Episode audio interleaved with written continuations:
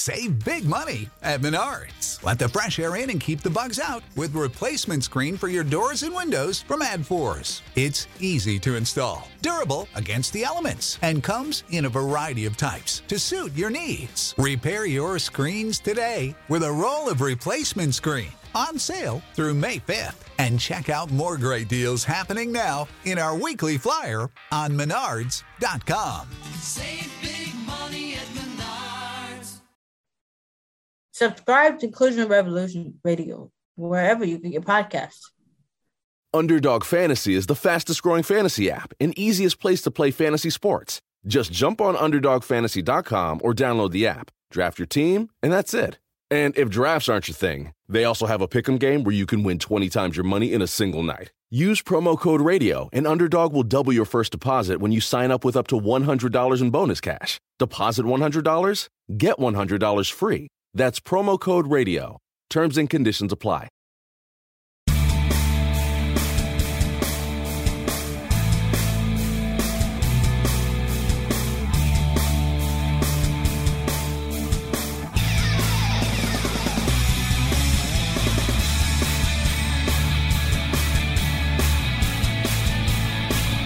Hello, everyone, and welcome into Stacking the Box. I am Matt Verderame alongside Josh Hill, and week one is in progress. We're recording this during the Sunday night game. The game about to go into the fourth quarter. The Bears up 23. Uh, we have a lot to get to. Of course, there were 12 other games on Sunday. There was the game on Thursday night between Philly and Atlanta. There's a couple of Monday night games still to be played. But let's jump right in a ton, a ton of storylines to come out of the week one action. And for you, Mr. Hill, what was your biggest takeaway as we come away from the first NFL Sunday of the year? It was just that it was the confirmation that week one is it's just wild. you can never predict what's going to happen. Point being, I thought the Buccaneers were going to get just absolutely blown out at the Superdome, which most people did, and they end up hanging almost half a hundred and beating Drew Brees and the Saints, who are now 0 1, joining the 0 1 Falcons, two teams that a lot of people thought were going to go to the, the playoffs and compete for a Super Bowl. So it's only been one week. It's hard to say that we have an idea of what's going on, but it does seem like this year we don't really have an idea where these things are going to go. And that was highlighted last year by the fact that Nick Foles was Super Bowl MVP. I just, I'm really excited to see where these things go. And another thing that kind of highlights that is there was no like standout fantasy superstar sleeper. Like last year, Tarik Cohen went off in week one. In years past, we've had players that we've highlighted and said, "Ooh, that's a really that's that was a really good week by this guy we've never heard of before," and we didn't have that this week. So it, it's kind of setting the table to be a weird season, but that that sure beats predictability in my book. So Yeah, uh, look, I'm with you. I wrote my Monday Stack in the Box column with the lead being that we had a lot of teams that were really hyped coming into the year, and they didn't look the part week one. And I feel like we could say that almost every year, but this year it really seemed to stick out to me. Look, there were some teams, and I'll just name a few off top of the bat or off the top of my head. San Francisco. Everybody talks about the 49ers and how great the Niners are going to be this year and, and how good they're going to look. And Jimmy G, and he's never lost a game. Well, Jimmy G's lost a game now. He got boxed around by the Vikings. He threw three picks. One was a pick six. Now, look, the 49ers didn't play great around. They dropped some balls. I understand that. But and, and they were playing a very good team in Minnesota. Kirk Cousins got off to a little bit of a uh, better start than some of the other quarterbacks making their debuts for new teams. But Garoppolo didn't play well. I thought another team. I hate to say it, Hill, but you. I know you basically have been a, a an agent for Matt Lafleur. they looked terrible. it was bad. They look Yeah. now. Look, I understand they played in a ridiculous situation. The game was suspended twice for lengthy periods of time. Mariota got hurt. Delanie Walker, ugly looking lower leg injury. Hopefully he's not out for the year, but it, from what it looked like, it could be a possibility. Mm-hmm. They look terrible. I mean, you you can't go to Miami and lose that game. Look, the AFC South is going to be very competitive, and there's some other teams we'll get to. But for me, my main takeaway was, you know, the hype machine gets going for some of these teams in February and in March, and it just builds and builds and builds, and you get to September, and all that nonsense goes by the boards because reality hits. Mm-hmm. And it's like, oh, right, this is Jimmy Garoppolo's eighth career start. And oh, yeah, right, Marcus Mariota threw more picks than touchdowns last year. Somehow all that stuff doesn't matter in August, but it sure as hell does in September. Yeah, I also don't want to bury the lead that the Browns didn't lose. they did not lose. They They're not- undefeated. Didn't win. That's the most Cleveland thing ever. Like we were watching that game in the office, and it was just such a back and forth thing. It was like, oh, the Steelers are going to win. Oh, the Browns are going to win. Holy crap, the Steelers are going to win. Oh my god, I can't believe the Browns are going to win. And the most Cleveland thing ever is for them to end a losing streak without actually winning a game. Like that, that's just the, the the limbo, the hell that these Browns fans have been living in since this team came back from the crypt in 1999 it's just incredible to me. Like that that to me is one of the most bizarre, fascinating things that I have ever seen happen to a narrative. I mean, it's it was a tie. We've seen ties before, and I think this was the first tie since like 1979 in a week one game or something like that. Um, but just the fact, the context of the Browns. Introducing Under Armour's Infinity High Sports Bra. Its ergonomic design is molded to support the natural movement of your body. With cord out padding, the better breathability eliminates extra bulk without sacrificing support. And quick dry padding is Under Armour's fastest drying padding yet. When you're lifting heavy, running fast, and pushing yourself further than ever before, you need a bra that will help you go that extra mile and make you feel your best. Shop the Infinity High Sports Bra now at UA.com. Browns broke a losing streak by not winning. My God, Hue Jackson, build the statue. This is phenomenally stupid. And, and you know what? Look, you walk away from that, and you do just say, like, that game, for anyone who didn't see it, mm-hmm. Pittsburgh was terrible. Awful. Repeatedly. We're talking four picks from Roethlisberger, and he and he deserved them. He was he stunk. He, he lost a fumble in overtime that somehow didn't lead to the game-winning field goal, even though it was inside their own 30-yard line Cleveland. you know, and, and you walk away from that. Pittsburgh turned the ball over a half dozen times, Mm-hmm. and still the Browns couldn't win the game. And to me, when I watch that game, the Browns are still poorly coached. Yep. The Browns still can't execute simple, basic things that every other team in the league can, except maybe Buffalo, who we'll get to later. Like, I just walked away from that saying, and I think we're going to talk about this throughout the course of this podcast, but like, which team does it say more about? Does it say more about the Browns that maybe they're better, but they just couldn't finish? Does it say more about Pittsburgh? To me, that game said more about the Steelers. I know the Browns are just not that good of a team. They're not going to mm-hmm. be able to execute sometimes. The Steelers, you spent all week rambling on about Le'Veon Bell. Maybe pay attention more to the practice fields because the last two times I've seen the Steelers, they've been getting their butts handed to them by teams they should beat. In this case, obviously, mm-hmm. more so than, than against Jacksonville. We'll get to Pittsburgh here even more so in a little bit. We're going to go through, we're going to kind of just generally talk about the NFL, and then we're going to touch on all the week two games um, and, and their lines for the ones that have them already. But yeah, for me, Pittsburgh, I, I just, I wonder if it's time maybe for a new voice now, locker room. And I'm not saying like Yeah. tomorrow, but after this year, like, is it time? Everybody runs their course. Tomlin's been there for, I believe this is his 13th season as the head coach. Yeah. Like, at what point is enough just enough? Yeah, and you think about you talk about the last time that we saw them with Jacksonville. They were also not focused in, or they, their eye wasn't on the ball, so to speak. They were talking about how they were going to beat New England the next week. They were going to go into Fo- or they were, we're going to go into Foxborough, and they were going to beat them. They were going to go to the Super Bowl, and they weren't focused on the Jaguars, and they lost. Same thing here. All we're talking about leading up to this game, you got the offensive lineman talking about Le'Veon Bell. You've got people tweeting about it. He's the huge storyline. People are trashing him. It's us versus them. And they're not talking about the Browns. And they almost lost. Like if the Browns were worth a crap, they would have won. Like that to me, this was their best chance to win. They didn't do it. I mean, Tyrod Taylor looked pretty awful for most of that game. The defense was the only bright shining spot for the Browns, in my opinion, and they held the, Steelers to 21 points, four six turnovers. They looked pretty good, but the Browns are not a good team. If this was the Chargers, if this was another like the Raiders, maybe I don't think that the Steelers win this game. And then we're having a completely different conversation. You know, they still technically haven't won a game this year. They're 0 0 1. And if they lose to Kansas City next week, being 0 1 1, that's not a hot start to your season. So, and the whole thing about changing the voice in the locker room, that's something we kind of talked about. I. I, I was waiting for the wheels to come off for the Steelers, and it seems that we're we're moving towards that at a pretty rapid pace because you don't tie with the Browns in Week One and not have that set a tone, a dark, dark tone for your season. That that's just that's gross. That's a gross way to start your season for the Steelers. And if I'm a fan in Pittsburgh right now, I don't feel very good at all about what I saw. Uh, yeah, look, I think that's a that's a very fair assessment. And I want to just jump into it. Look, we're going to go through all the week two games, like I mentioned. We're going to give you the lines for the lines that are there. I, I don't see a line for Houston, Tennessee, uh, because we don't know what's going on. Mariota left uh, his game against the Dolphins with an elbow injury. Um, but all the other games do have lines, from what I can tell. So look, let's jump right into it. And as we go into these week two games, we'll kind of go back and look back and talk about what we saw week one.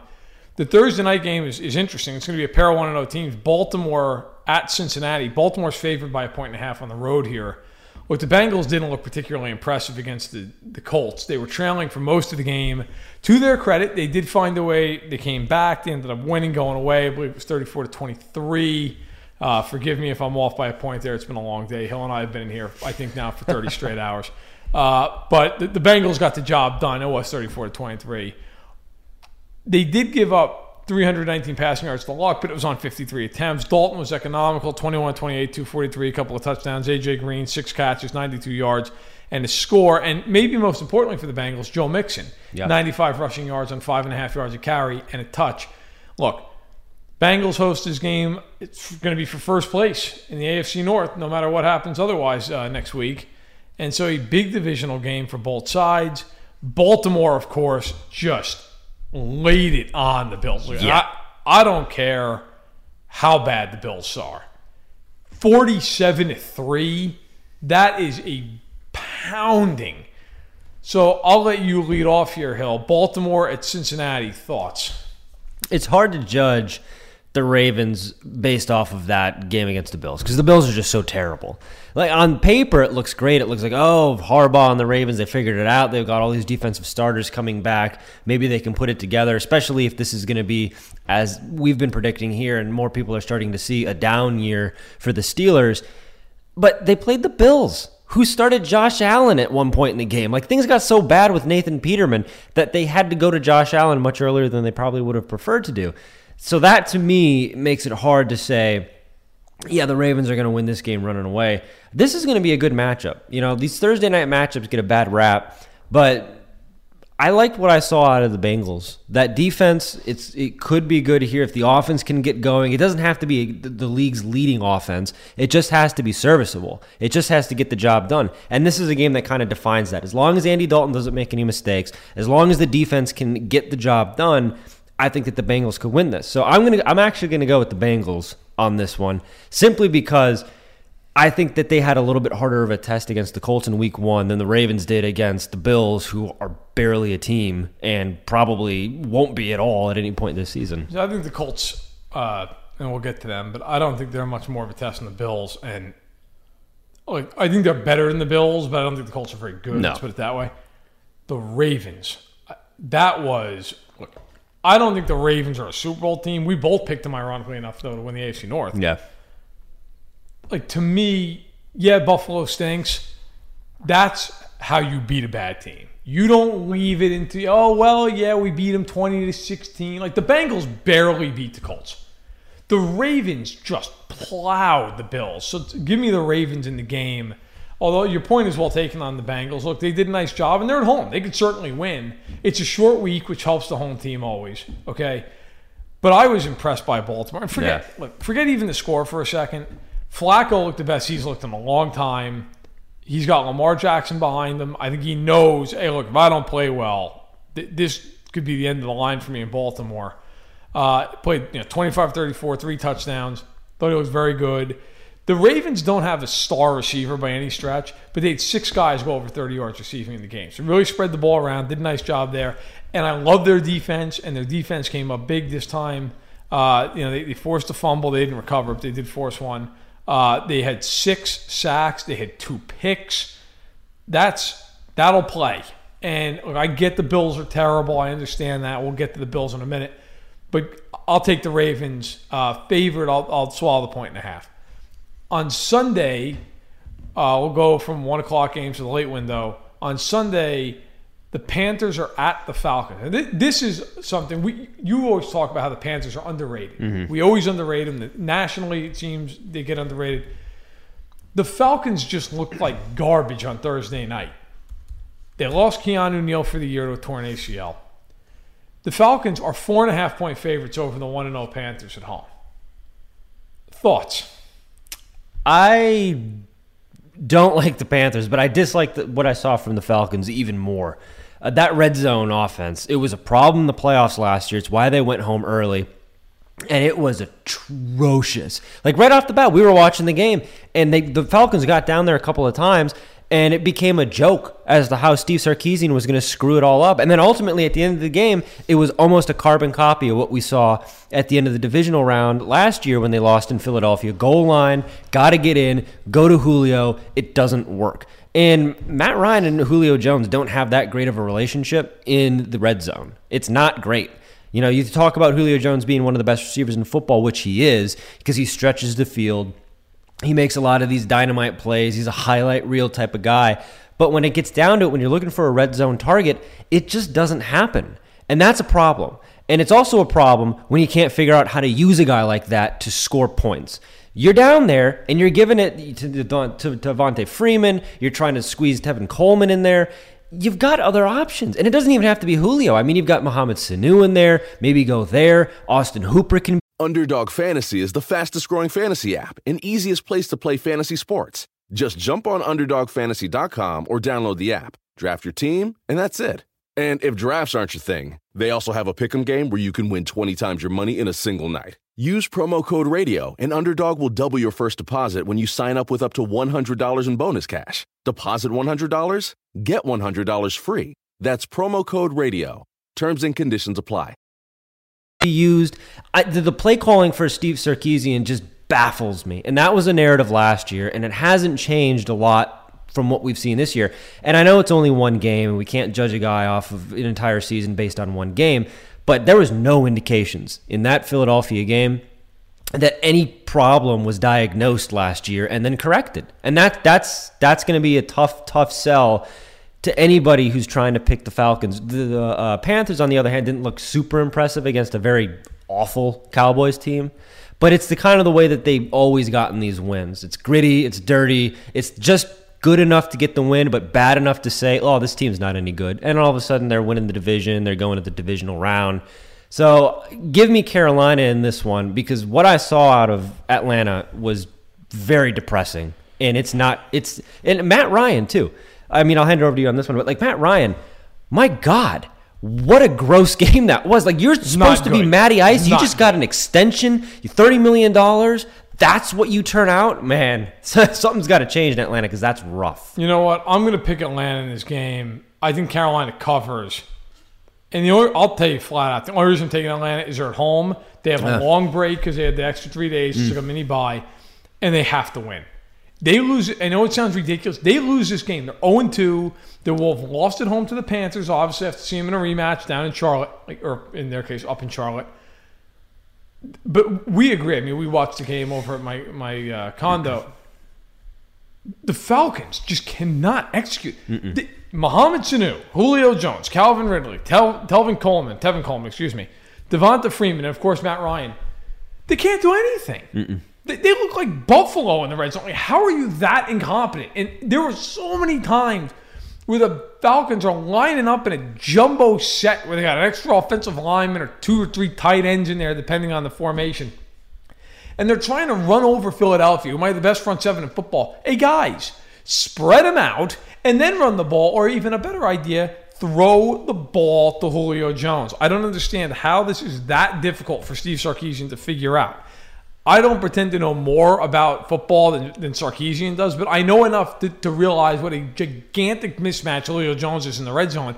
And they're throwing the ball to Austin Hooper. I just will never understand it. Now, all that said, I think the Falcons figure it out for this week, but I will say, and then we can move on. The thing that bothers me about the Falcons, and the thing that bothers me a lot going forward about them, and this is some, some of you almost picked them to go Super Bowl this year. Teams that don't figure out problems that they had the year prior, that is a gigantic, gigantic red flag. Mm-hmm. The Falcons had all off season to figure this out and came out and looked ridiculous. That's not good. Every team's going to have their weaknesses, their issues, fine. That to me is an example of not being able to coach. And I don't put it at Dan Quinn's feet, I put it at Sarkisian's feet. They gave you Calvin Ridley, they retained everybody else, and you still can't score? They should have won that game. That game should have been over in the first quarter. Yep. They killed Philadelphia in that game, and didn't matter because it just could not do anything inside the 20 yard line. But I will take them because I think they have to win. And Carolina, while their defense I think is very good, I do worry about them offensively. Greg Yeah. Olsen left with the foot injury. Okay, we don't know the severity of that yet. New threw for 161 yards, took three sacks. I, I, I don't know. I'm not a huge Cam Newton guy. I never have been. Their, their leading receiver was Christian McCaffrey, 45 yards. Like that offense just worries me. But they won. Give them credit. Like you said, they, they win a lot and they win ugly. Um, moving on, uh, staying although somewhat in the NFC South, the Saints, who were shellacked by your Bucks, are eight point favorites over the Cleveland Browns in week two. Uh, the Browns, of course, they of the tie, as we already talked about. The Saints, you mentioned earlier, everybody thought they were going to roll your Buccaneers. You were at the front of that bandwagon. Yep. And all of a sudden, Fitzy comes out, throws for 400 gazillion yards, there's 48 points on the board. The Saints, Drew Brees was fantastic, but it wasn't enough. They lose anyway. The Browns, eight point underdogs, week two, heading into NOLA. Thoughts? Uh, well, I, I said this about the Bucks, and it ended up not being true. But the Browns are going to get smoked. It's going to be a killing. They're going to have to put that thing behind a paywall because it is not going to be pretty. NSFW underscore Don't, highlight. don't let the kids watch. No, viewer discretion strongly advised. And I say that because Ty, uh, what we saw out of Tyrod Taylor against the Steelers, which is an all right defense, but didn't really light us on fire, it wasn't good. Like, he was making mistakes. He was doing the stuff he was doing in Buffalo, but he didn't have, it seems like, the relationship with the offensive weapons, and I use weapons very flexibly, uh, that he did in Buffalo. And so it didn't really translate. And you also, on the flip side of this, have to understand that the Saints are still a good team. Week one's just a very wonky week to play. And they just got smoked at home by Ryan Fitzpatrick and DeSean Jackson and, Ma- and uh, Mike Evans and Peyton Barber outrushed Alvin Kamara. That team's going to be Peyton Barber's one of those things. It's not like the other. yeah, They're exactly. But they all had a good game, and it's ridiculous. And that team's going to be pissed off next week. They're at home, and you, you talked about with the Falcons not being able to recognize and diagnose a problem that they had last season. One of the reasons that the Saints were so good is because week to week they were able to identify things they weren't doing right or doing well, and they fixed it. And that's why they were one missed tackle away from potentially being good enough to go to the Super Bowl. You know, Marcus Williams doesn't miss that tackle on Stefon Diggs we're having a different conversation about that game in Philly, and maybe it's you know Drew Brees is already retired because he won a Super Bowl last year. It's a big, big difference. So to me, the Saints they are going to be a team to watch moving forward here, and the, the Browns aren't going to stand in the way. That defense is going to turn around. It's a good defense. Now, if they turn in another performance like they did against the Buccaneers with the Browns, that's that's going to be a problem. It's not going to happen, but especially not at home. But if it does, they, there there might be a riot in New Orleans. But it's going to be hard to pick against the Saints in this one. the Saints are going to do things to them that deserve prison time. Look, I'm happy for Cleveland and their fans that they got a tie.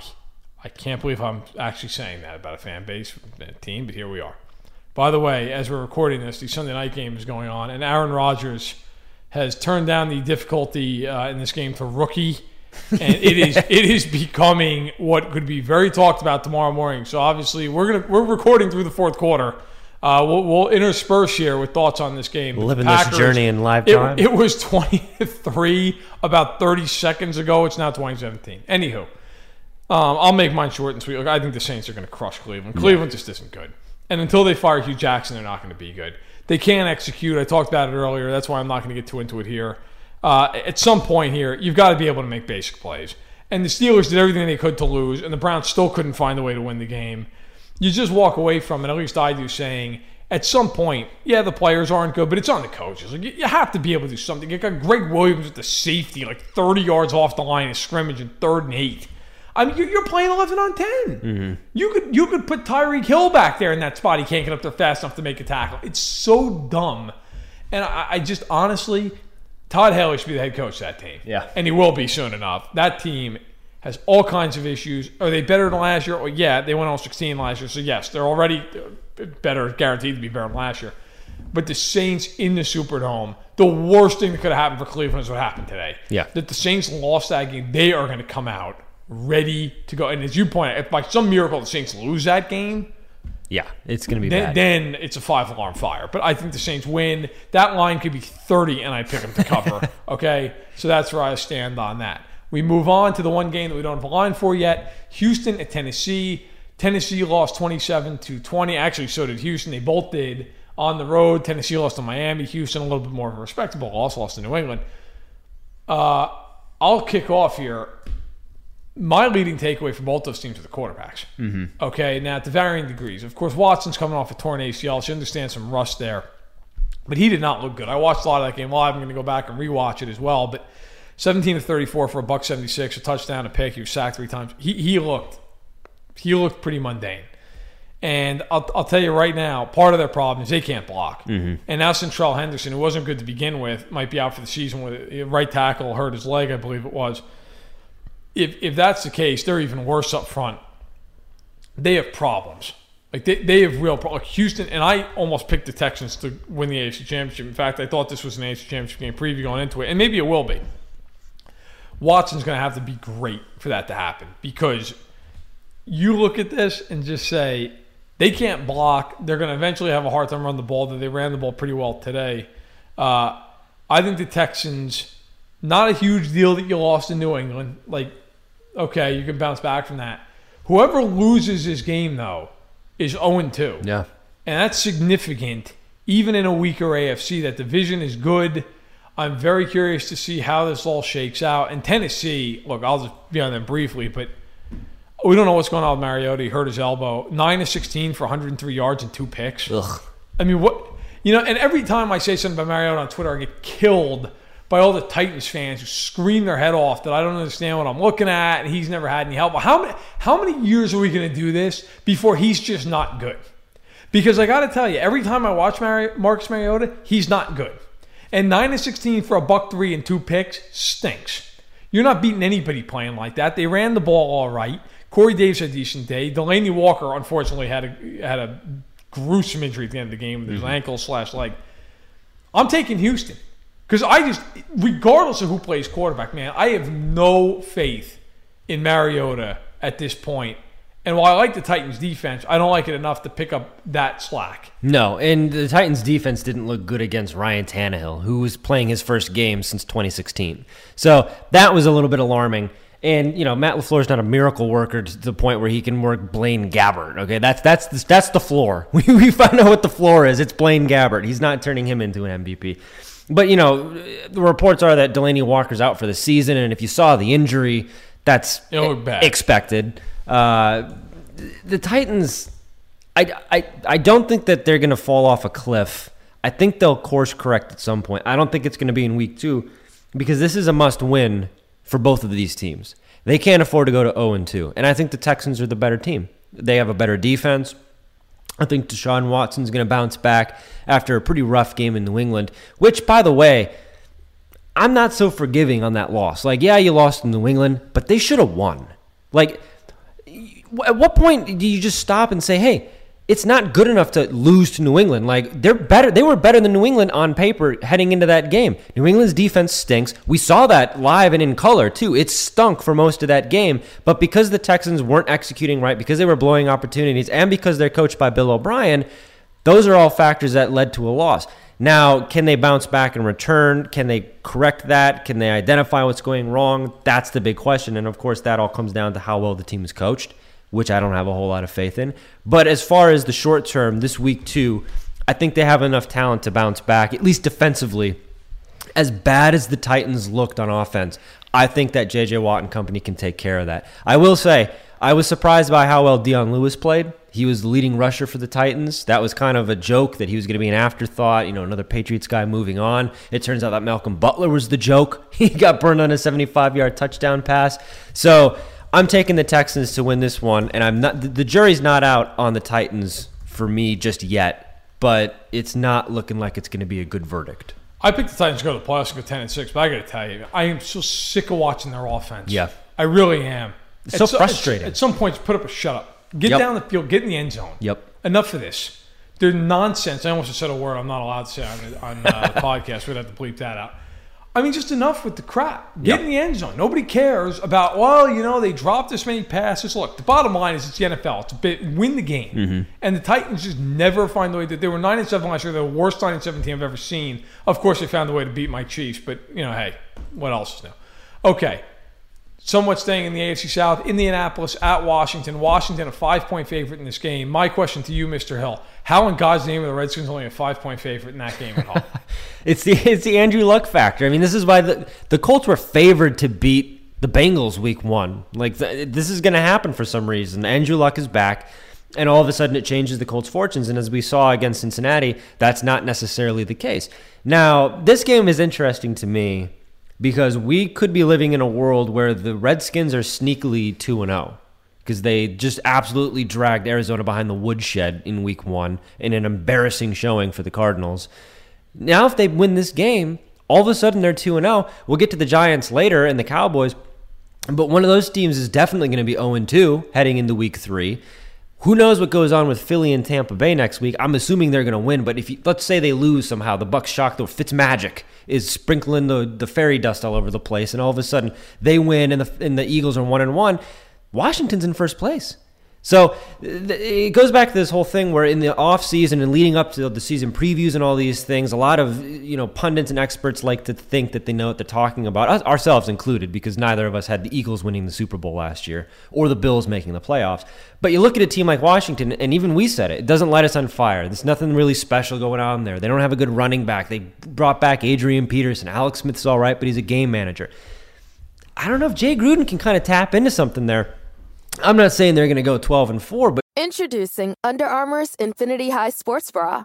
Its ergonomic design is molded to support the natural movement of your body. With cord out padding, the better breathability eliminates extra bulk without sacrificing support. And quick dry padding is Under Armour's fastest drying padding yet. When you're lifting heavy, running fast, and pushing yourself further than ever before, you need a bra that will help you go that extra mile and make you feel your best. Shop the Infinity High Sports Bra now at UA.com. you go 10 and 6 and you get into the playoffs. That Philly did that last year. They, you know, they didn't go 10 and 6, but they got into the playoffs and they were able to control their narrative. The, the Redskins, to me, aren't a team that we can write off just because they're not interesting. And that's something that I'm guilty of because I wasn't interested in the Redskins heading into week one. And now here we are heading into week two, and they very well could be in control of the NFC East if things bounce their way. Or at the very least, they remain in the conversation near the top of that division. I, you know, I like them. Fair enough. I'll be brief on this. Like I think the Redskins win. I think they cover. I don't trust the Colts at all. If the Colts couldn't beat the Bengals at home, there's no reason to think they're beating the Redskins on the road. Uh, I, I'm still not a big believer in the Redskins. I got to see the Redskins beat a good team. I did pick the Cardinals to be fair, and the Cardinals laid a big time egg. I give the, the Redskins credit. Look, Alex Smith. God knows I've had a good look at him for the last five years, and I respect Alex Smith. He can play. People just look at him and think, ah, he's you know he's Alex Smith. No. Game. Alex Smith can play. My my question is: Is, is Adrian Peterson rushing for 100 yards every week? No. You know, if he's not, is Jordan Reed going to stay healthy? Like, there's just a lot of things. Like the Redskins, uh, to me, are just a team that there's a lot of question marks. Uh, but hey, give them credit; they won their first game, and I think they'll win their second. Another one o'clock game as we move along. The Chiefs are at the Steelers. The Chiefs are underdogs in this game, five point underdogs, as a matter of fact. The Steelers, of course, we've gone over at length here, and I'm sure we'll touch on a little bit more. Uh, tied their game against Cleveland. The Chiefs, we haven't talked about at all, 38 28 victors in Los Angeles, although it felt like it was Arrowhead Stadium, just a miniature version with all the red in it. Um, I'll lead off here. I think the Steelers are going to win this game, but I'm going to be very blunt. I have no idea what the heck's going to happen because the Chiefs can score. The Steelers, I don't know that they can stop anybody with any kind of an offense. The flip side of that is is Pittsburgh might score 55 points. So I don't know what to expect in this game. I'm taking the Steelers because they have the Chiefs number recently and they're at Heinz Field. Yeah. You've got to imagine they're going to bounce back. I think if you're the Chiefs, you looked at the start of the schedule and said, "Hey, look, we play the Chargers and Steelers on the road. We come out of that one on one, we're great." And the Chargers, frankly, were the more important games. It's divisional, and they mm-hmm. won it. My feeling on the Chiefs, very succinctly, the defense blows. If Barry comes back, when he comes back from that heel, I think that helps significantly, but Yeah. it's still not a great defense. I did like the way they got a pass rush in the game, but the biggest takeaway has to be look, Tyreek Hill was ridiculous. Okay, Tyreek Hill looks like a video game cheat code every time he has the ball in his hands. It's almost unfair how fast the guy is. And you look at this game, he had a 91 yard punt return for a touchdown to start scoring. He had seven catches for 169 yards and two touchdowns. He was brilliant. And Patrick Mahomes was very, very good. You know, 15 to 27, really, if you watch the game, almost doesn't do it justice. 256 and four touchdowns, no picks. He played really, really good football. Uh, and as, as someone who obviously is a Chief fan and never hide it, uh, it's nice to see because it looks like they have a franchise quarterback. He did everything you would have wanted. But I'm taking the Steelers in this game for all the reasons I laid out. I think they need it more. They're at home, and I don't trust the Chiefs to stop Pittsburgh at any point in this game. No, and I, I have to see Patrick Mahomes play against a good team because the Chargers, as much as everybody likes to wax poetic about them, it always seems that there's just something a little off about them. And like on Sunday, they forgot how to manage the clock. Like if they know what they're doing and they're not just standing around and wasting time the entire fourth quarter, I think maybe they win that game. Maybe we have a different outcome to that game. So I'm excited to see how Patrick Mahomes plays on the road in a hostile environment against a team that's not going to be happy about how Week One went. You know, say what you will about the, the, the, Steelers maybe needing a new voice in the locker room, but I don't think Tomlin's going to go easy on everybody after No. that showing No. that they had. So anyway, I don't know what's going on with the Le'Veon Bell stuff, but maybe they move away from that and they actually decide to focus on their next week's opponent. It's going to be interesting, and I'm hoping that the that the uh, Chiefs can figure out their defensive problems. But that's going to be a fantasy football player's dream game next week with Mahomes and with with Sammy Watkins. What we saw, he's kind of an, a footnote, but he looked all right, and when he got some looks from Mahomes, Travis Kelce was a ghost. Like this offense is going to be really good this year, and Tyreek Hill's dominating the headlines, which I think is good because nobody's really focusing on Patrick Mahomes in a way that we were focusing on Mariota that first week that he had, like we were on Robert Griffin the first week he had. That was detrimental because we all invested way too much stock after a good game. And here's Mahomes, who had a fantastic outing. But everybody's talking about Tyreek Hill. And then you're not considering that there's also Watkins. You're not considering that Kareem Hunt was there. I mean, he was all right. And Travis Kelce, like I said, was a complete afterthought, wasn't even a factor in the game. So to me, we've just scratched the surface of how interesting and complex this Chiefs offense can be. And then that doesn't even take into account the interesting play calling that Andrew Reid was going with. I'm going to take the Chiefs in this one just because what I saw out You're of taking the Pittsburgh. Chiefs. Yeah. What I saw out of the out of the Steelers makes me really really nervous. And they're going to have to prove me wrong because that defense is a mess. I'll tell you right now, somebody goes on the radio all the time in Kansas City. If Mahomes goes in there and beats them, the statue's coming for week three. Like I'm not, hell, I'm not kidding. He goes in there and lights them up and wins that game because it's Steelers right now. Believe it or not, for the Chiefs, Steelers Chiefs fans, a lot of them hate the Steelers more than anybody else. If if Mahomes goes in there and lights them up and beats them. For, especially if it's like one of these like 45, 42 game, and he throws like five touchdowns. Oh, forget it. Um, but uh, listen, I I disagree a little bit on the Mahomes stuff. I think he looks really good. I, I will admit, a hundred percent. Though I have those wanting eyes because I, I want him so bad. But th- I think we can all like. There were some throws in that game that he made that were just. I mean, Yeah. throws that most guys just wouldn't even try Oh, to make. no. So he was he was terrific. I think uh, like and not because I like the team, but I think they're going to be one of the more interesting teams in the league. Mm-hmm. Because if that defense could even be average down the road, Yeah. like they're going to score a lot of points. Staying with that game to some degree here, the Chargers at the Bills. The Chargers seven and a half point favorites on the road. Tough to argue with that the way the Bills look. I'll be short and sweet with this uh, because otherwise we're going to be on a two-hour podcast. But I look, I, I think the Chargers are going to win this game going away. The Chargers have to win this game. Like this is the kind of game they lose to the Bills in this thing. you want to talk about off the rails? Yeah. you're. I mean, you are so far off the rails. You've lost sight of the tracks. I, I don't know how the Bills are going to win. I'm sure that Allen makes his first career start, but I just, I don't know. I have a real, real tough time seeing the Bills win in this game, or frankly, any game for a while. My hot take is I don't think Sean McDermott's a good head coach. Like everybody got on, and you are a leading card carrying member of this on the Hue Jackson club of he just doesn't know what he's doing with his quarterbacks. Yanking Sean Kizer, putting him in, then taking him out, put, starting Kevin Hogan over him, doing all these weird kind of things. This is year two of Sean McDermott doing the same dang thing. He's already after this game saying, I have to look at the game film to see whether or not I want to start Nathan Peterman next week. Really?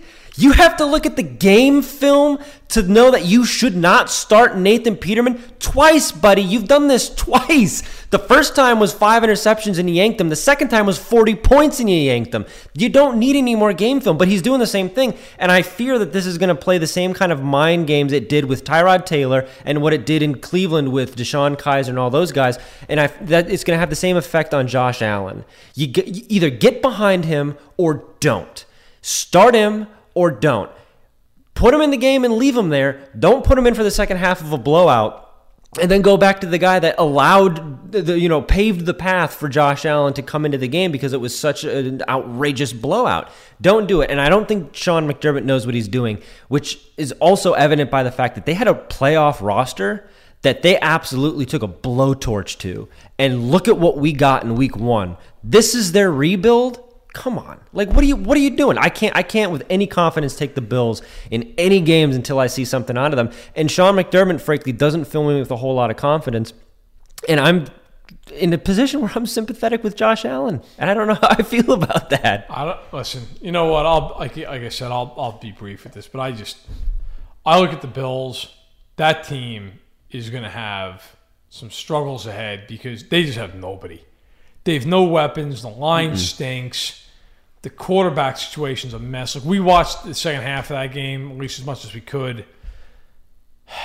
josh allen looked scared Josh Allen was horrible. I, and like I get it, man. They're playing a crappy offensive line. He's running for his life. The Ravens had pressure the whole game. Look, I'm not trying to make a judgment on the kid. I'm really not. I'm not saying that he's not going to be good at some point. But let's just call a spade a spade. Let's call it what it is. Josh Allen looked horrendous. yeah He was nervous. He was tentative. He was running around. He wasn't going through his reads.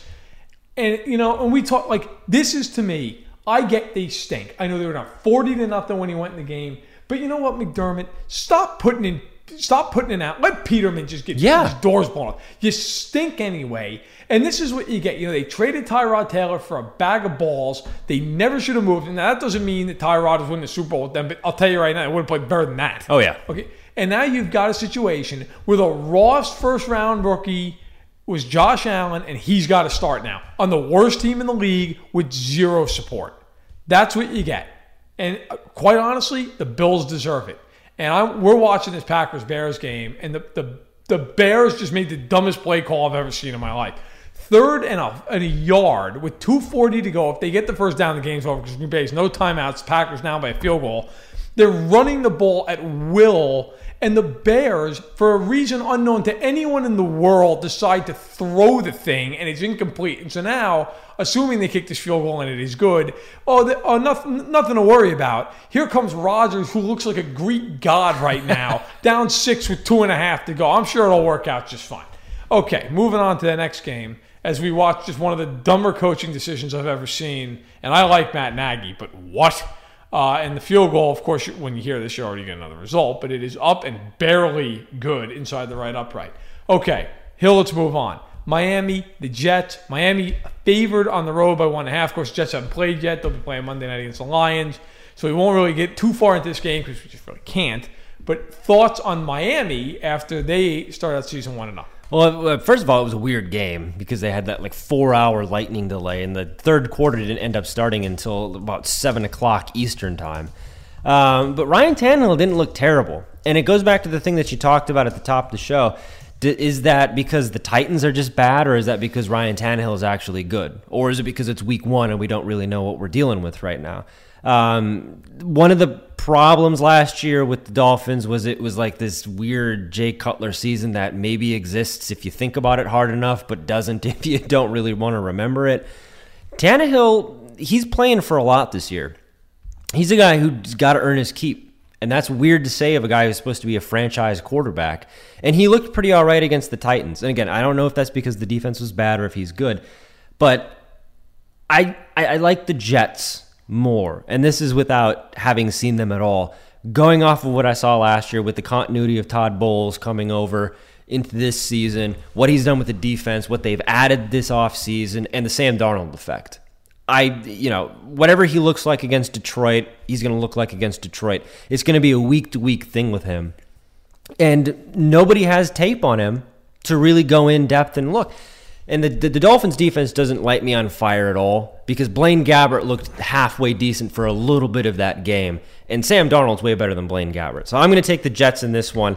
And that's a big indictment on the Dolphins because I have not seen a second of the Jets season at all this year. And I just I'm just really kind of not into whatever the Dolphins are. Well, we'll keep the train rolling. I'll, I'll make it short. I think the Jets win the game. And you're right. We haven't seen the Jets. So that is kind of an indictment on the Dolphins. I have no faith in the Dolphins. No. I like Darnold. I think the Jets are a sleeper team to compete for the AFC playoffs. Uh, so give me the Jets minus the one and a half, or plus one and a half, rather. I think they win that game. A really good game that is apparently getting. Oh, oh, oh my God. Rodgers just threw a ball right into Kyle Fuller's chest and he dropped it. Boy, if they lose that game, my God, is that going to be one that haunts them? Uh, Minnesota's at Green Bay. Of course, this line is going to change, but Green Bay is a point and a half favorite right now. Um, interesting. Rodgers is apparently healthy. He left the game earlier with a leg injury. Now he's Yeah. back. Um, this is a hard game to predict. And while the ball was deflected by Mack. That's why it was right in his hands. Um, Mack, who, by the way, nice trade by the Raiders. Um, Mack has looked like a combination of, of Deacon Jones and Jesus Christ tonight. And, and the Raiders feeling really good. The, the best part of that still to me is that the Raiders gave up a second round pick with it. that, that's just the all timer. Um, anywho, okay. Minnesota at Green Bay. Uh, I'll give me Green Bay. It's it's a coin flip. Minnesota looked terrific. I think Minnesota's probably the better team, one two fifty three. But Rodgers, if he's healthy, I, I never bet against him at Lambeau, regardless of the way this game turns out. So give me Green Bay minus one and a half. I think they find a way to get it done. Plus, if they lose this game, they're going to be very desperate to win. Uh, give me Green Bay as well. If for no other reason than Aaron Rodgers saw the Vikings once last year for about four and a half minutes, and it screwed up his entire season, screwed up the Packers' entire season. And he was in the process of lighting them up. Yeah, so there's a bit of a uh, revenge factor here. Plus, it's at Lambeau, so there's that that whole thing. Um, give me give me the Packers. The Vikings are just going to come back to earth at some point. How do you make a radio ad for an 8K TV that conveys the feeling of 33 million pixels with over a billion shades of color hitting your eyeballs? This is the best we can do. Samsung Neo QLED 8K, unreasonably good. Oh my God, Randall Cobb. He is going to score, I believe. Oh, yeah, oh my my, wow. goodness. All right, so Randall Cobb, if you're listening to this, he just made his play at the end of the fourth quarter here, which I'm assuming is going to win the game. People of the future, let me know if I'm right or wrong. Give me the Packers even more now. Yard touchdown to Randall Cobb. I am solidifying my Packers pick in real time as they just come back. I predicted this too. We were in the office and Rodgers comes back and I say, wouldn't that be great if he just leads them back? That's the most Rodgers thing ever. Here he is. I mean, I assume they're going to win this game, but now give me the Packers even more because they're going to do this type of thing to the Vikings next week because of that revenge factor. Aaron Rodgers is not a guy that you want to piss off, and Anthony Barr is going to have another thing coming to him next week. And give me the Packers in that one. okay, let's go to your team, the Bucs. who are Yeah. somehow Yes, three-point underdogs at home to Philly. Of course, I, I somewhat joke somehow, you know, defending champions. Philly's going to this game, assuming with Nick Foles. Uh, they are a three point favorite here. Both teams 1 and 0. You're Buccaneers. So you picked dutifully every single game last year. Yep. and you finally broke emotionally and picked the Saints. so, all right. The Buccaneers are three point underdogs in the game, but hey, look, they looked great. They really did. I know you can say, well, they gave up 40 points, but a lot of that was, you know, later in the game when the Saints were already down by more than they were going to overcome. I'll, I'll cede the floor to you, sir. Three point underdogs at home. Fitzy, more magic? Uh, I'm gonna pick the Eagles just because I picked against the Bucs this week Yeah, and they go- lost, yeah, yeah, so, right. or they won. So Good move. I'm, I'm gonna do it again. Uh, the Eagles didn't look great against the Falcons. I think that the the reason that they won that game is because that Atlanta lost. Atlanta should have had 14 points to start that game. They go down, they drive to the red zone, and they come away with barely any points. That should have been a 14 point lead, and that's more than the difference of the final margin. And I, I just wasn't really in love with anything that Philly was doing. Like they were, they were things were going so bad like we're remembering this as a win and it's triumphant and blah blah blah. Things were going so bad that they had to go back into the greatest hits catalog and play one of the biggest hits to get the fans back into it because they were getting booed. And as it turns out, an oldie but goodie. Oldie but goodie, but they were getting booed at that point because they were playing so mediocre against the Falcons. Now the the flip side of that is that the Bucs defense is not good. Okay, I know they gave up a lot of garbage time points, but they gave up 40 points. This is a defense that was at the bottom of the league last year. I know they won. It's a great confidence booster, but Drew Drew Brees picked apart that secondary throughout that entire game. Okay, can Nick Foles do that? I'm not as confident that he's going to. I think that there's a matchup that the Bucs were hoping for. It's to get Nick Foles, not Carson Wentz. But still, they have Jay Ajayi. They still have a good passing attack. And then defensively, what is Ryan Fitzpatrick going to do against the Eagles front? I don't know. I'm picking the Eagles to win, maybe because I want the Bucs to win, and I'm being a little bit of uh, superstition here. But the Eagles if th- th- this is a game that they have to win. If they're going to prove that they can once again go to the playoffs and be the team it wasn't just a one year fluke. That team wasn't built for just one year. It was built for a couple of years of making runs at a super bowl. These are the games you have to win because they are better than tampa on paper. And i know it's in tampa but they have to win this game if they want to prove themselves in a force in the nfc and it goes to the point too like we said about washington earlier. If washington wins and philadelphia loses this all of a sudden they're in second place and they're looking back at either the Giants or the, the Cowboys, whoever won that game. I'm going to take the Eagles, but you know what? I'll tell you this, and I'm not saying this because you're my friend. You're a Buccaneers fan. The Buccaneers really impressed me in that game. Like, Yeah. 48 points. Like, we have talked a lot about the Saints in the last year, year and a half, about how good they are, how they might be the class of the conference. Your Buccaneers went into a very tough place to play, and they took them apart in that game. Now, look, I, I'm taking Philly because they're the defending champs, and I worry like the Saints don't have the defense that Philly does. Philly has a very, very good front that's going to Yeah. get a lot of pressure. And the problem I do worry about is Fitzpatrick is won't to throw some interceptions. Yeah. So that's my concern. But I'm going to take Philly. Uh, I might take the Bucs to cover though. I think this is the kind of game that could go down to it. If Fitzpatrick doesn't throw picks in this game, I would not be shocked if they win. Uh, I think that's what it comes down to. He's got to avoid the turnovers. We go to the late window. In this game, obviously, we've only seen one of these teams play. Arizona is at the Rams. The Rams, the biggest line of the weekend uh, so far, a 10 point favorite uh, at home against the Cardinals. Now, of course, we're recording this again on a Sunday, as you know, because you've been listening to us narrate a game that you already know the score of. Um, the Redskins walloped the Cardinals. Bradford was terrible, 20 to 34 for a buck 53 and a pick. David Johnson, he of the brand new three year contract, nine carries, 37 yards. Fitzgerald looked great, but it didn't matter. Um, Bradford also lost a fumble in the game. Look, I have to see the Rams play, obviously, but I have a pretty good idea what we got there. Uh, I'm going to take the Cardinals to cover, but I'm going to take the Rams to win. I think it's a backdoor cover. I think the Rams win pretty substantially here. Look, the Rams are just a better team. They're better defensively. They're better offensively. I think the coach is better. Steve Wilks didn't exactly look great in his first start. I, I have major or in his first uh, uh, coaching a. I, I just have major doubts about the Cardinals. I even picked them week one, but after that, how do you pick them again? So give me the Rams. I think the Cardinals backdoor cover it, but the Rams might be the most talented team in the league.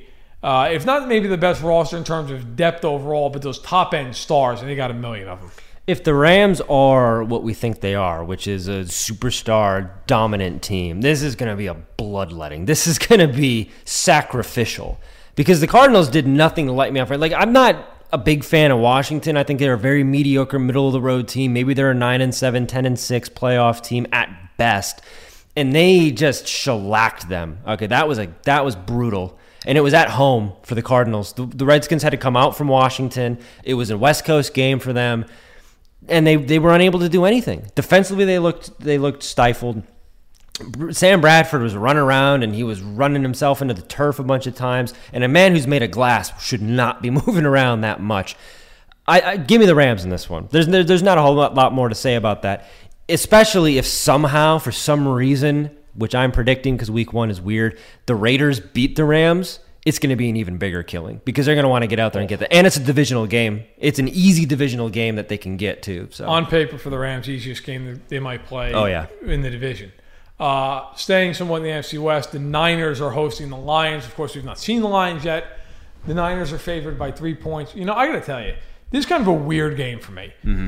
I think the Lions, if Patricia's a good coach, I think the Lions are better than people think. I think they've got a, a decent amount of talent offensively. Stafford is one of my favorite players in the league. Marvin Jones is a really good player. Golden Tate. I want to see how Kerryon Johnson is their rookie running back. They have a pretty good line. And defensively, they're not great. They got some guys. Glover Quin in the back end. Darius Slay. Uh, you know, they got Ansah up front. I'm going to take the Niners simply to be very honest because I haven't seen the Lions yet. The Niners have some problems in that team. Now, look, I think the Niners have a really bright future with Shanahan. I think Garoppolo will be just fine. But here, here's Garoppolo today, or on Sunday, because I'm sure you'll listen on Monday. 15 to 33 for a touchdown and three picks. I mean, that's not that's not great. They ran the ball for 3.6 yards a carry. I have no idea if Marquise Goodwin's going to play because Marquise Goodwin left with an injury. I'm taking the Lions. I, I me, I'm taking the Niners because they're at home. They got to win. I haven't seen the Lions, but that game to me is a is a toss up. I thought the Niners were exactly what I thought they were going to be, which is a young team with a lot of potential, but they're not quite ready for prime time yet. And by the way, of course, you already know the result of this game, but Trubisky uh, has a deer in the headlights look about him currently. Yeah. And he's thrown 31 pat 31 passes for a buck 59. It is fourth and nine now for the Bears here, and it's now or never from their own 19. And Trubisky's running and running and lofting deep down the field. It's a jump ball and it's incomplete. And the Bears, wow, that's a rough way to lose. It is, but I mean, I guess we can maybe talk about the Bears when we get to them. But since it's in the moment, I wouldn't. I don't feel bad about this loss if I'm Chicago. Like, yeah, Flag. It's a flag. First, there's a penalty on the play. I don't know. I we don't have the volume on. Is it after the play was over, or was it roughing oh, the passer. roughing the passer call? All right, we'll get back to the Bears. We'll get to the Bears. I guess. Yeah, we'll just put a pin in it. Wow. And it's a good call. That's a good Matt, call. Matthews drilled them late. It's a good call. I know Packers fans will disagree. I don't care. That's a, that's a stupid play by a guy who ought to know a hell of a lot better. Okay. That is a stupid play, but let's we- stay on task here. Let's uh, Detroit, San Fran, San Fran, three point favorite. Uh, give me the Lions, just because I, I, I think that they'll they have more that I'm willing to be impressed with than I saw with the 49ers. To me, the 49ers smacked of a team that is good, has a lot of potential, could be good in the future, like next year, 2020. Uh, but they got way too much praise for doing a whole lot of nothing. And I think it went to their heads because they came into this game and I felt like there was a bravado that they didn't deserve to have. And the Vikings humbled the hell out of them. like that was that was rough. Mike Hughes got in on the action, rookie cornerback.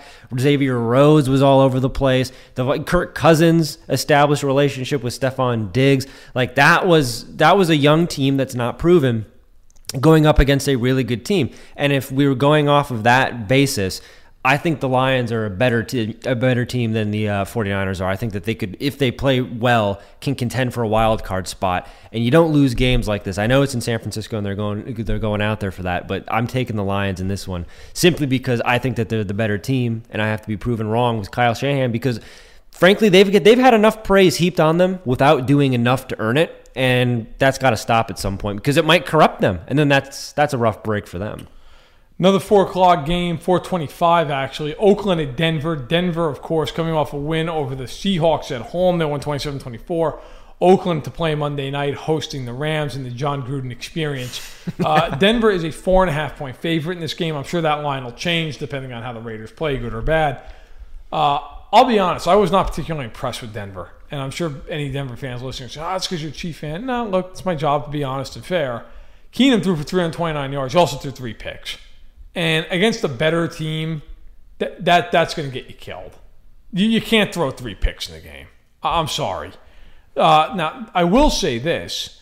I was impressed by the fact they ran the ball well. I, I got to put the asterisk next to I think Seattle's going to be a bottom five team in the league this year. I just think they're good.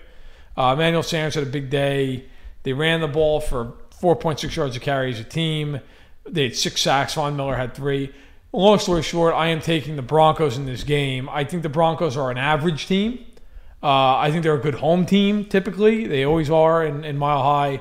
By the way, uh, again here, fourth and 10 for the Bears at their own 44. Trubisky uh, looking for justice here as he drops back Nope. and he gets Oh, rocked fumble. and he fumbles. Not roughing the And they're not saving one. it this time. It's all over for the Bears. And now we can get to it here. That was, look, you and I are going to disagree on this.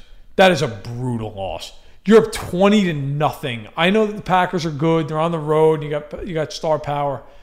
To me, this is the kind of game for the Bears. Th- This is just a crippling loss. Like you should have been one and zero. And the thing that concerns me more is once they got out of Nagy's script at the beginning of the game, their offense did nothing.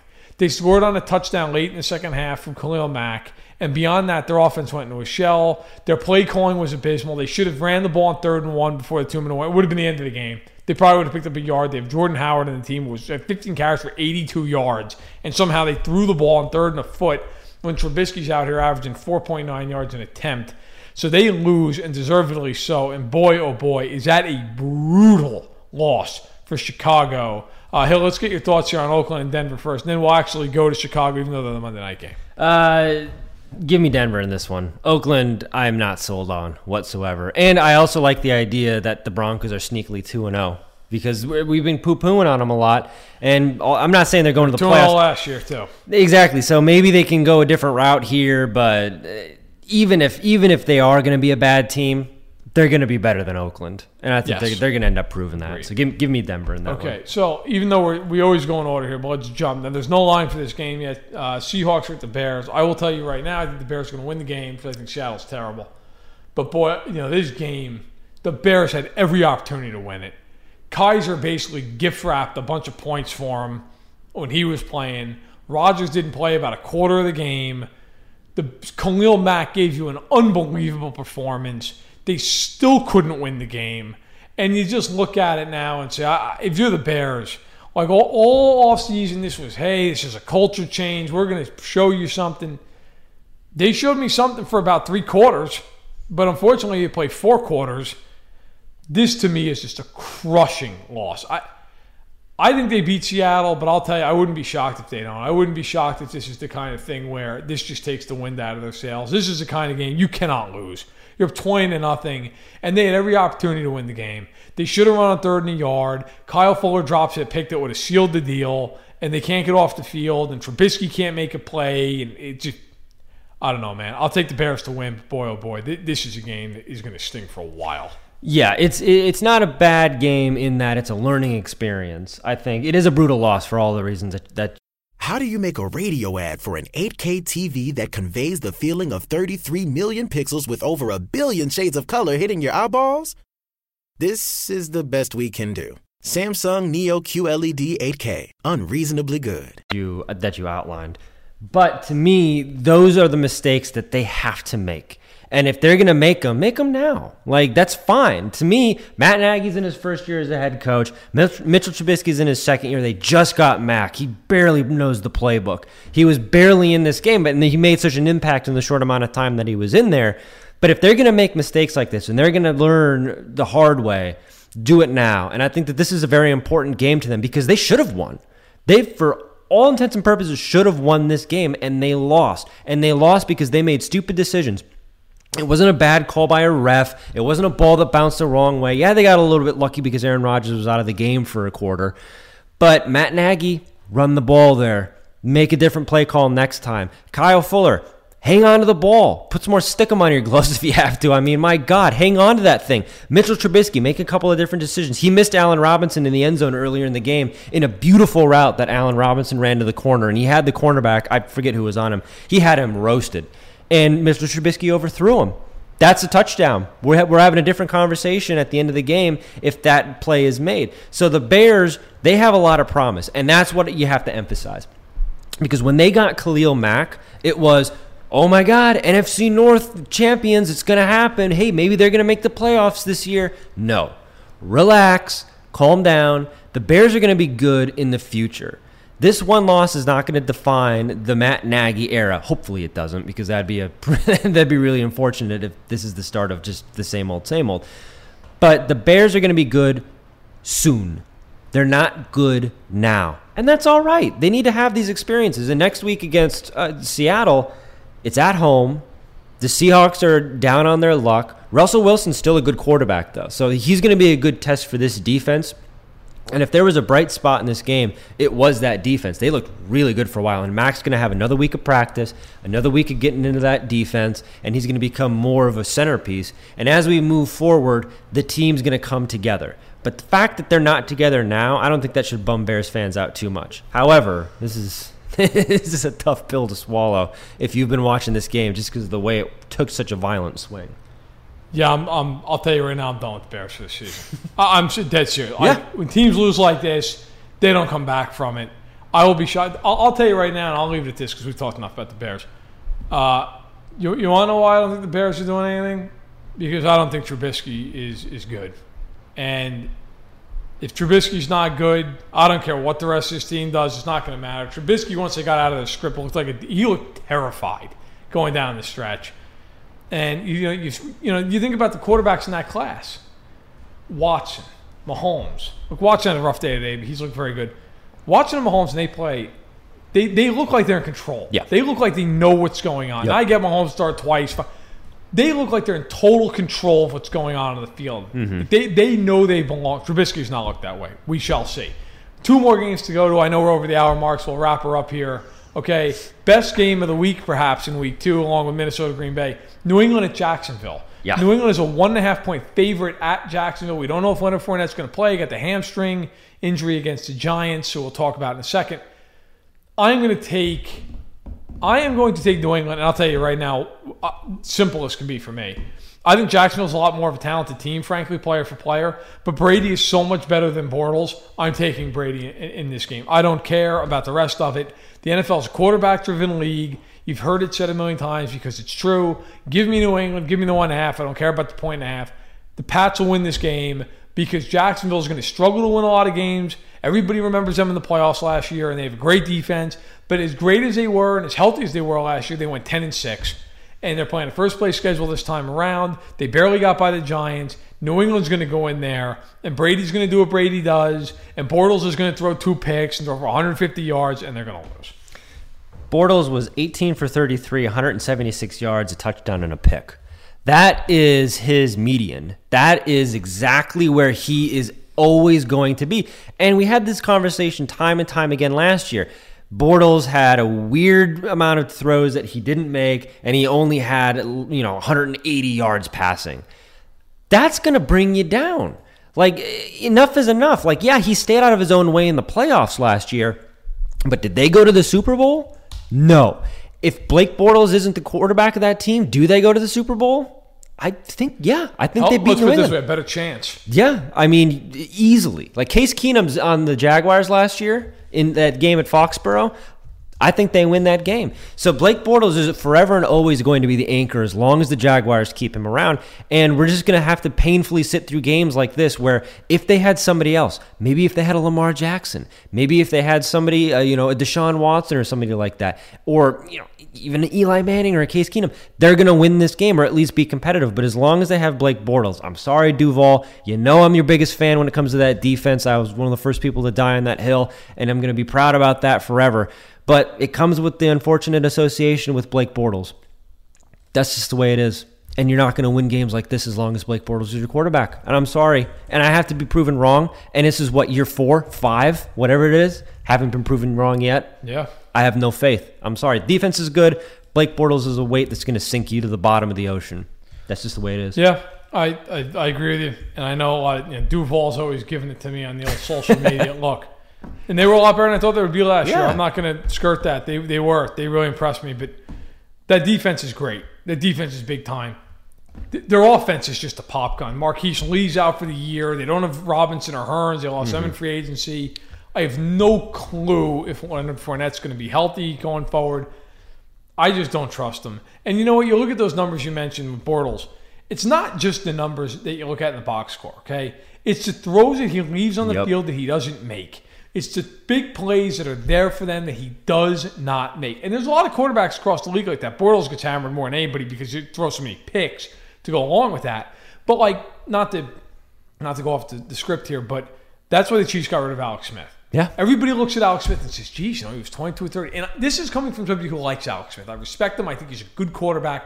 The Chiefs got rid of Alex Smith because they were sick and tired of leaving three or four really big plays on the field. And you saw it week one with Mahomes. There was a play, if you didn't see the game, first drive. Kansas City was already winning it because of a punt return. And the Chargers brought a blitz, and I think it was Melvin Ingram actually, who hit Mahomes square on. He came right up into his grill.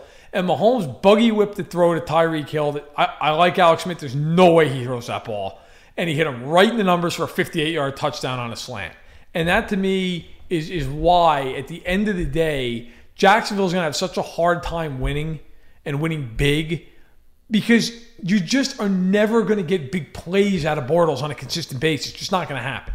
So let's move on. The Sunday night game, the last game we got to cover. It's the Giants at the Cowboys. Cowboys favored by three and a half. Look, I I don't know what to do with this game. They're both 0 1. Dallas looked awful. Prescott looked atrocious in his game. I don't know what to say about that other than they have no weapons. I don't expect him to be roaring to life here anytime soon. Um, I do think the Cowboys are competent defensively. They're at home in the game. They both need it. You know, I'll be very blunt. I'm probably going to pick this and then pick it again and pick it again and pick it again throughout the week. I'm, as of right now, I'm taking the Cowboys because I just think that you know what. As I'm picking it again right now, I'm taking the Giants in the game because I, I just don't think Dallas is any good. I don't think Dallas can score, and I think the Giants are going to score enough in that game to win. I think the, I think the Giants are the better team. The Giants have played well at AT&T Stadium throughout the years. They even beat them the, the, the one time that when uh, uh, Prescott's rookie Yep. year. They were 13-3. Giants beat them twice. I will take the Giants in the game. I think they find a way to get it done. Give me the Giants in this one just because I saw defensively maybe the Cowboys are going to be all right. But and the Giants didn't necessarily light me on fire, but the Jaguars defense is good and, and Saquon Barkley did go for 106 yards and Odell Beckham did get 111 yards receiving. And those are big numbers against a good defense. A defense that's much better and more complete than the Cowboys. And it also goes back to the factor of this is a game where neither of these teams want to go 0 and 2 that NFC East is a very winnable division. It's very across the board. Washington's involved, Philly's involved, but they're only going to be as involved as Carson Wentz lets them, and we don't know what he's going to be. And also, they have Nick Foles as their quarterback. I don't think they should have won week one, but they did. This is the world we live in. So the Cowboys and the Giants very much have a shot to at least be in the conversation here. But if you lose this game and you're 0 2 and you drop your first divisional game of the year, that's a tough break. Eli Manning goes for 224. You know, that that's all right. He didn't get a touchdown, he got a pick, but th- those are numbers to me that indicate something is brewing in New York. Something is going to bubble to the surface here. What I saw from Dallas against Carolina was putrid. It was gross. They the the you know cutting Dan Bailey that doesn't look good. I really wish they had a, a long, deep threat wide receiver who could kind of stretch the field. Somebody maybe like Dez Bryant. I don't know. Maybe that could open up the offense a little bit.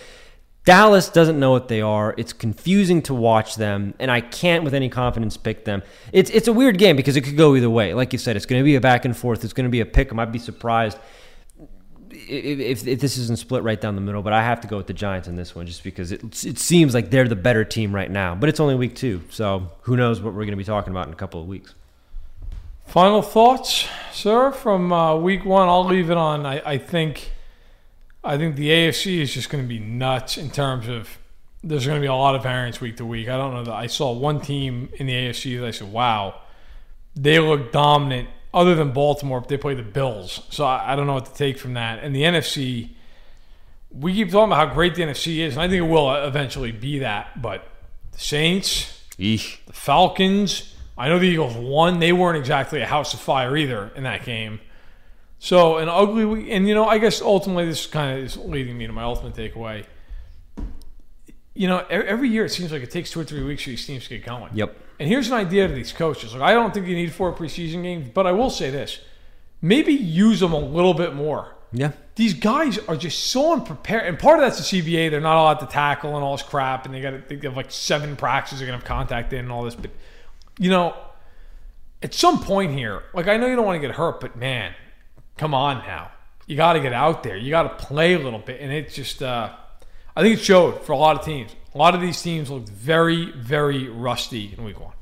Yeah, it's it's tough because these games always are so they're always so wonky. So we'll we'll just have to see how the season plays out. But it's exciting because you do have teams like the Bucs who go into New Orleans and win, and all of a sudden they've got it. They, they're one and zero. Like who knows? They could go one and fifteen. I can't predict the future. But the fact right now is that everything is so wide open. Unless you're Oakland, you're in this or Cleveland. Oakland and Cleveland. That's gonna be a fun matchup in Week Four, by the way. Look out! yeah, that's win number one for the for the Browns. I, I called it a couple. Weeks. You've been on ago, that hill. I got to give it to you. If that happens, you get full marks. It's gonna happen. Saying that for quite some time. It's gonna happen, but uh, it- it's so wide open, and it- we said it about the play, the NFC playoffs last year. How you couldn't identify one team running away with with everything, and that's why it was so fun to watch that side of the bracket.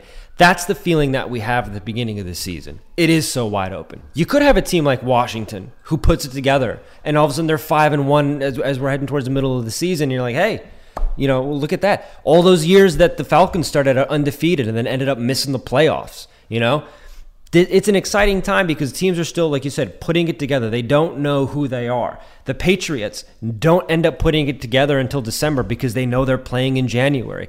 The Seahawks, for all those years with the Legion of Boom and Pete Carroll, would drop games in September, but they'd be so darn good in December because they're playing in January. So I can't take anything too seriously that's happening right now, other than to just kind of have fun and enjoy the ride. Let's not overthink this too much. I mean, this is this, this is fun. Well, that's it for us. Uh, a little over an hour, so hopefully, uh, maybe you know you had, you had some time on your hands. If not, well, maybe broken into a few commutes. That's okay. Uh, but we're really happy to be back with you all season long here. Uh, and of course, read not only our stuff, but everybody's stuff at fansided.com. Really, we have some excellent writers. We're super proud of our content. Um, and, and I, you know, my column goes out every Monday at 6 a.m. Eastern. Stacked in the box. It's up all day long. Of course, it's up in perpetuity, really, but it's it's up in current uh, on Monday morning. So please go ahead, give that a read. By all means, feel free to contact either Josh or I. Uh, first dot last at fansided.com. Uh, and thank you, of course, to our sponsors over at the Fanatics. If you go to fanatics.fansided.com, uh, you will get 20% off of uh, your shipping, and they will hook you up with anything you could ever want, from jerseys to hats, so on and so forth. So thank you to Fanatics. They've been an awesome partner. Uh, we really appreciate them. And please, uh, of course, we appreciate you as well. Please subscribe on iTunes if you like the podcast. Leave a ranking, leave a leave a comment. Uh, and make sure to catch us on Tuesdays as well, 12:30 Eastern in the afternoon, where we're joined by Mark Carmen, and he's a Bears fan, so I'm sure he's having a fine night.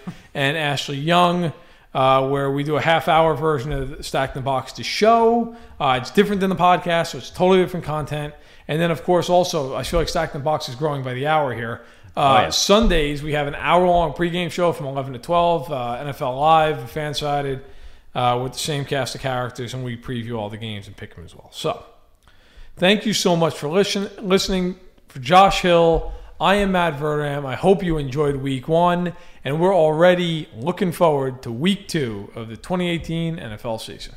Introducing Under Armour's Infinity High Sports Bra. Its ergonomic design is molded to support the natural movement of your body. With cord out padding, the better breathability eliminates extra bulk without sacrificing support. And quick dry padding is Under Armour's fastest drying padding yet. When you're lifting heavy, running fast, and pushing yourself further than ever before, you need a bra that will help you go that extra mile and make you feel your best. Shop the Infinity High Sports Bra now at UA.com.